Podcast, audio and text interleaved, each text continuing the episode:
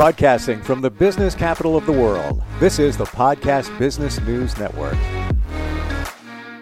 This guy always makes us think, presents these situations, and a lot of them have morality attached, ethics. Well, of course, because he is somebody who is has studied and dealt with and taught business ethics for years as a adjunct professor of business ethics, senior researcher, and so much more. And he's also our diamond of the decade here. And he's back with us. Ronald Berenbeim joins us on the program. Welcome back, Ronald. We've talked about ethical duties uh, and ethical principles, but we now I, I want to broaden the conversation a bit. The question to whom they are owed and for what and uh, there is uh, so we'll have our usual frame, the Kohlberg frame, which uh, starts on the left for all intents and purposes with Benthamite utilitarianism, and on the far left, ethical egoism.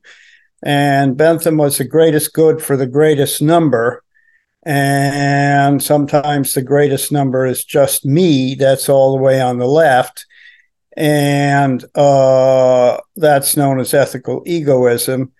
Then we move on a continuum to uh, ethical principles and mandates. and they can be legal or they can be uh, even biblical. Hmm. uh, if you are the Speaker of the House, but uh, they have to be resolved sometimes because they conflict. Uh, and so uh, that's basically its origin is Kantian and uh, the universal law, universal principles that apply at all times, or should apply at all times in this, this situation. Then we deal with the uh, issue, uh, uh, the sub issue of of the question uh, to whom the duty is owed and under what circumstances. There's three levels in the development of these principles. At the top level is no conventional principles, in, in, which case it's law of jungle. Basically, you decide based based on your own instincts, and uh, that's that's one side. That's the uh, ethical egoism side, and on the other side.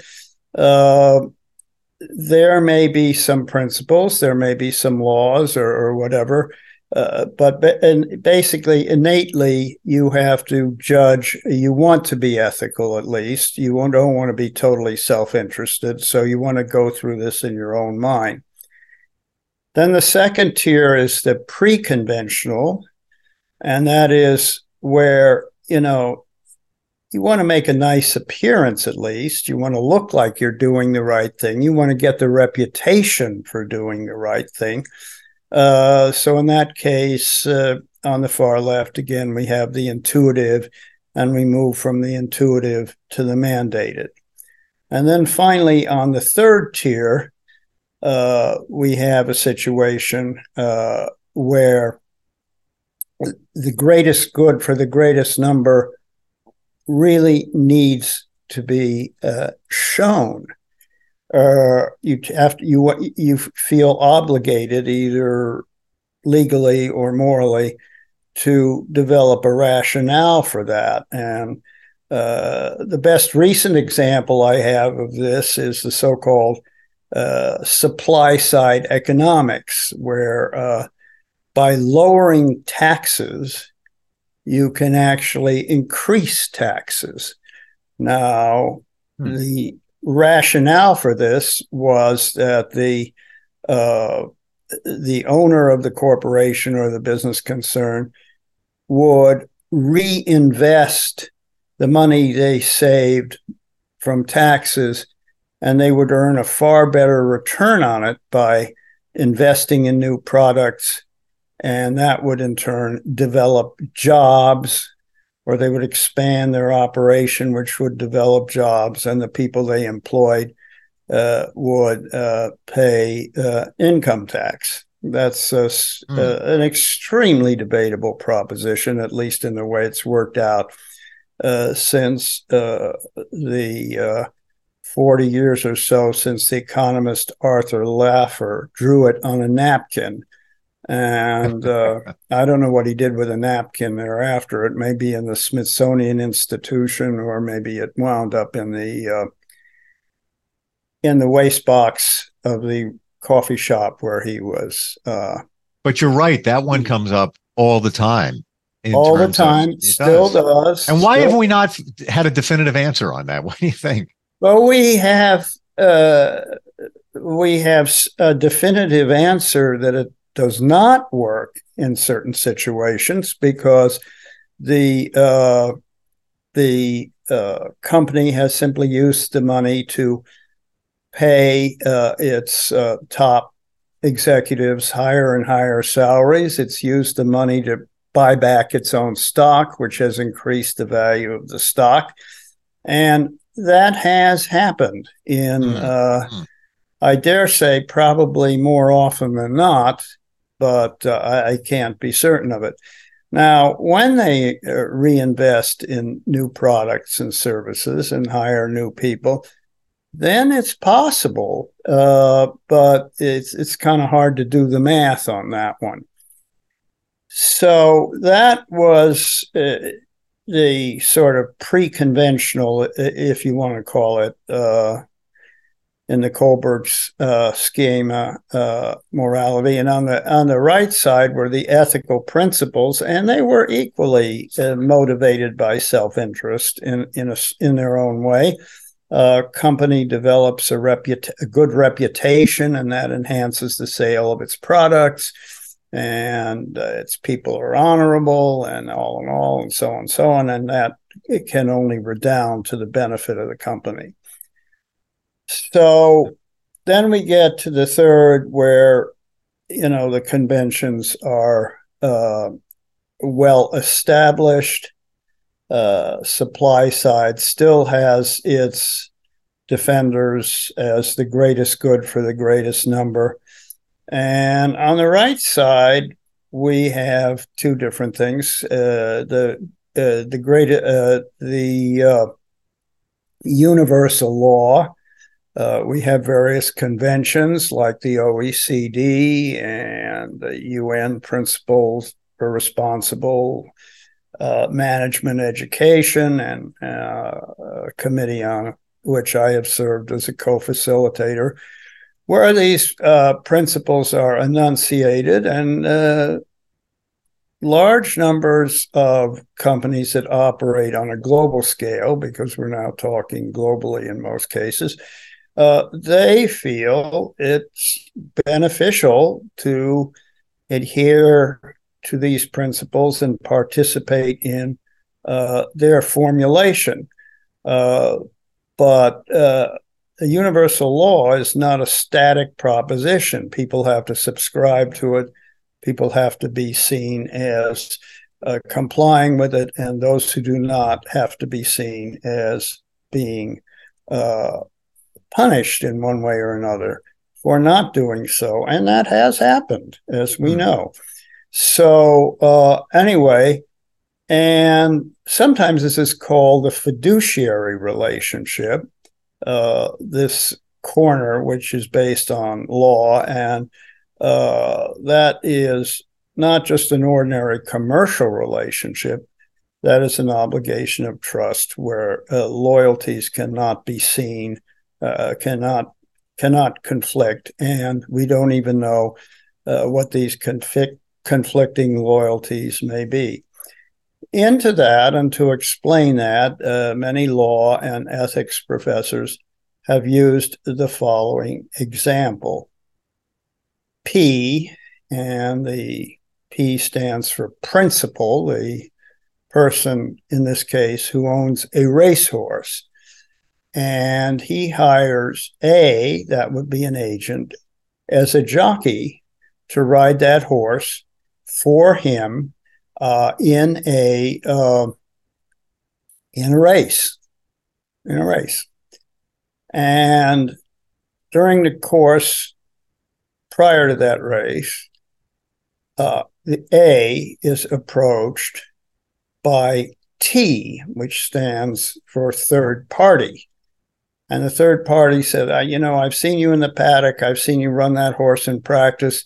I bet a huge amount on that, and I will give you $5,000 if you win the race. And so A says, Fine. A runs the race and wins it, uh, but he never tells P about the second arrangement. By the way, I think I forgot to mention that P is only paying him $500. Hmm. So uh, afterwards, everybody seems to be happy. Uh, P gets uh, the, uh, uh, you know, P's horse wins, A gets paid, not by one uh, third party, but by not by uh, not by his principal, not just by his principal, but also by T. And so, what could possibly be wrong with that? What is wrong with that is that uh, P has that a the agent A owns owes exclusive loyalty, exclusive to P now, if he had asked P and P had said that's okay with me, fine.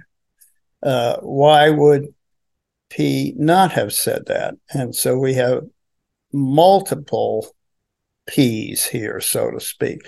Well, the reason why he would not have said that would be co- would be because if in the last lap uh, the agent, who is an experienced jockey, was maybe you know a couple of legs behind the leader. And he he knew that if he whipped the horse harder, he could probably win. But he also knew that there was an appreciable risk to doing so, that the horse could be seriously injured and never run again, and that uh, or even that he might have to be, as they say euphemistically, destroyed.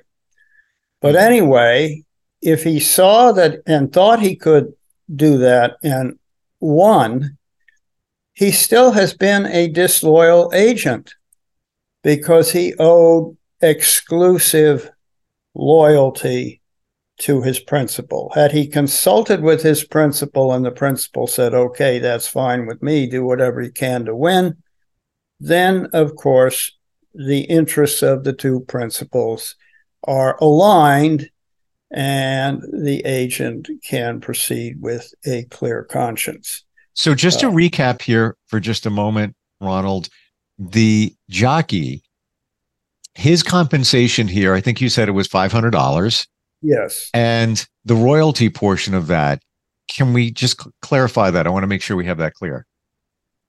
Well, the, the, the third party has offered him $5,000 if the jockey wins the race because the third party has bet a large amount on that horse. And how does the jockey benefit from that? He gets, rather, he gets $5,000 from he the will. third party. Okay. But in in the situation he's made the determination to not push the horse uh, for whatever reason, ethical reasons, humane reasons, um, he made that decision. Is that correct? Uh, well, I didn't say he made that decision. I said that's the decision he should have made because okay. an experienced jockey knows that it may not be in uh, i mean it's up to the principal to decide what's his best interest. Maybe the principal figures out this horse all, all, it's it's only got one win in it. Let him do everything he can to win in which case the interests of the two parties are aligned. Or the principal could have a unique attachment to this horse and feel that he's just coming along. His best his best races are ahead of him, and he would rather lose this race and live to play another day. So, but but the agent doesn't know because he hasn't asked him and he hasn't asked for his permission. Wow. Uh challenging situation. Be and and this is we're using it in the jockey horse racing scenario, but these situations come up in business all the time, right? Sure, they do. Yeah. Hmm. And you were that jockey. What would you do? Well, I like to think what I would do is that I would uh, do what my experience tells me to do to go not to urge the horse you know beyond what I've done so far and hope to win the race but if I didn't I would at least have the uh, the uh, consolation if you want to call it that of knowing uh, that I had done the right thing, thing so yeah and in terms of the the owner of the horse, uh, what's their what's their recourse on this? Because it's the the jockey that made the decision in the heat of the moment, right? Yes. Well, the owner's uh, the owner's remedies would be uh, legal. First of all, he would get his five hundred dollars back for sure, and uh, the jockey could be liable for the resulting damages if the horse could never run again and the owner could mm. demonstrate uh, through uh, various different evidentiary uh, showings that the horse had a great future in front of him, but it was lost. Uh, then uh, the jockey would be liable for additional damages. Hmm. I want to go back to the the plateaus, the three that you had mentioned earlier, and you mentioned intuition. And we didn't go into deeper depth on that, but when when you say that, how do you mean that in relation to ethics and everything that we're talking about today? Well, uh, you certainly have uh, kind of a Jiminy Cricket inside of you, and when confronted with these kinds of situations, where you have an initial response that tells you what the right thing to do is. Now, mm-hmm. Jiminy Cricket wasn't always right, but, and, and, neither will you be. But at least if you make uh, an honest and sincere uh, attempt to, as they say, go with your gut. Yeah, uh, that is uh, that is one way of looking at it. But uh, chances are, if you go with your gut, uh, it is much more likely that you will think that the greatest good is your greatest good and not in the split second of time that you have to think about it think about what the greatest good is to the rest of the world yes. a a good example an interesting example of that at least to my way of thinking though i don't know that people have looked at it in that way, is the popular new film Oppenheimer. Now, Oppenheimer thought the greatest good was to win the war, uh, which at the time he agreed to supervise the Los Alamos project. Uh, the United States was at war with Germany. Uh, Germany, Germany, Germany. Okay, so what happens? they finally have the test after Germany has surrendered, but Japan is still in the game. So the big question hmm. becomes whether or not to use it on Japan. And Oppenheimer uh, becomes concerned if we actually do use it, and this is against Japan, not Germany, just another country, not a really truly evil country, uh, as Germany was and as Oppenheimer believed it to be.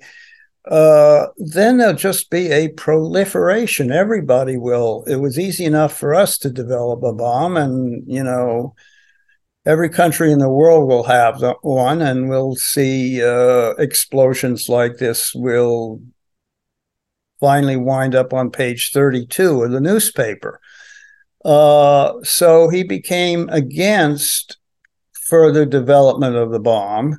Once he saw what it can do, could do, and when he saw that Germany was no longer in the war, and of course he was uh, ultimately his security clearance was revoked, and uh, he wound up with the uh, you know unspeakable uh, and disagreeable situation of being a professor at Princeton for the rest of his life. Mm. But uh, some people have to make choices that involve greater sacrifices than that.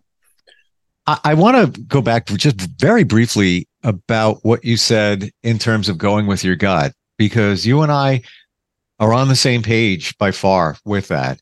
And it is, I, I believe we have intuition. We and we know the right answer.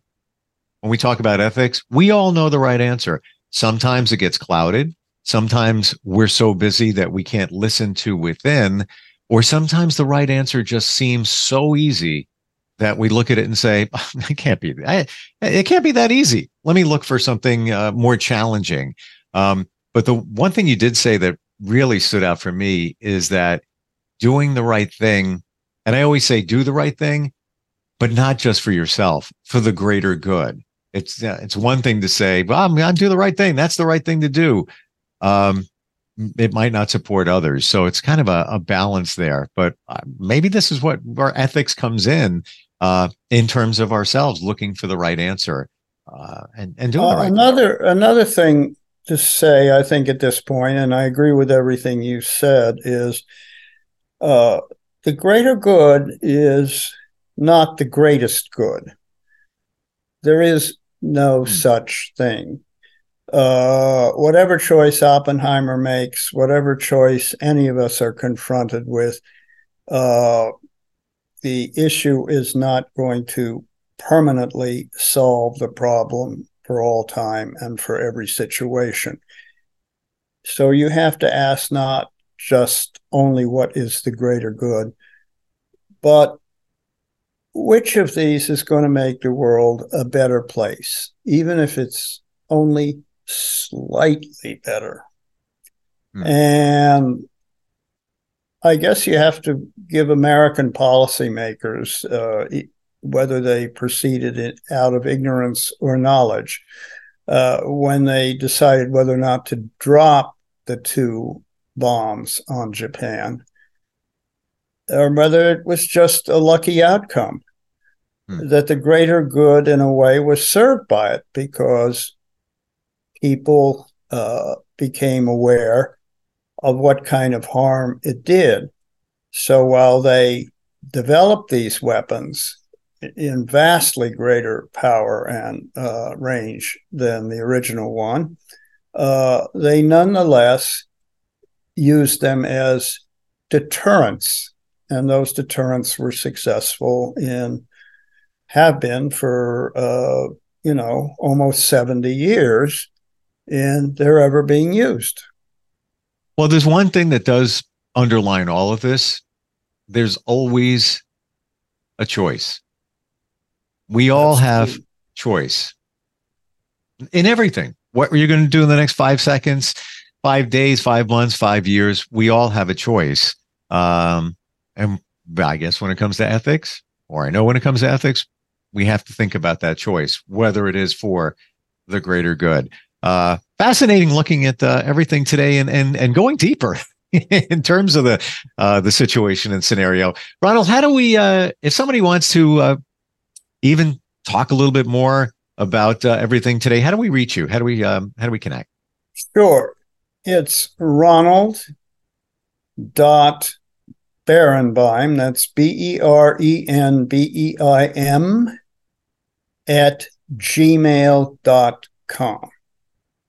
Got it. I'm going to throw out there too uh, for the future. If you have a comment or even a question uh, or even a scenario that you'd like uh, Ronald to uh, address, you can always reach us at instantfeedbacksteve at gmail.com and uh, we'll get that done. Ronald, thank you so much for being with us again today. Thank you. Good to see you again. You too. We'll Bye-bye. be right back.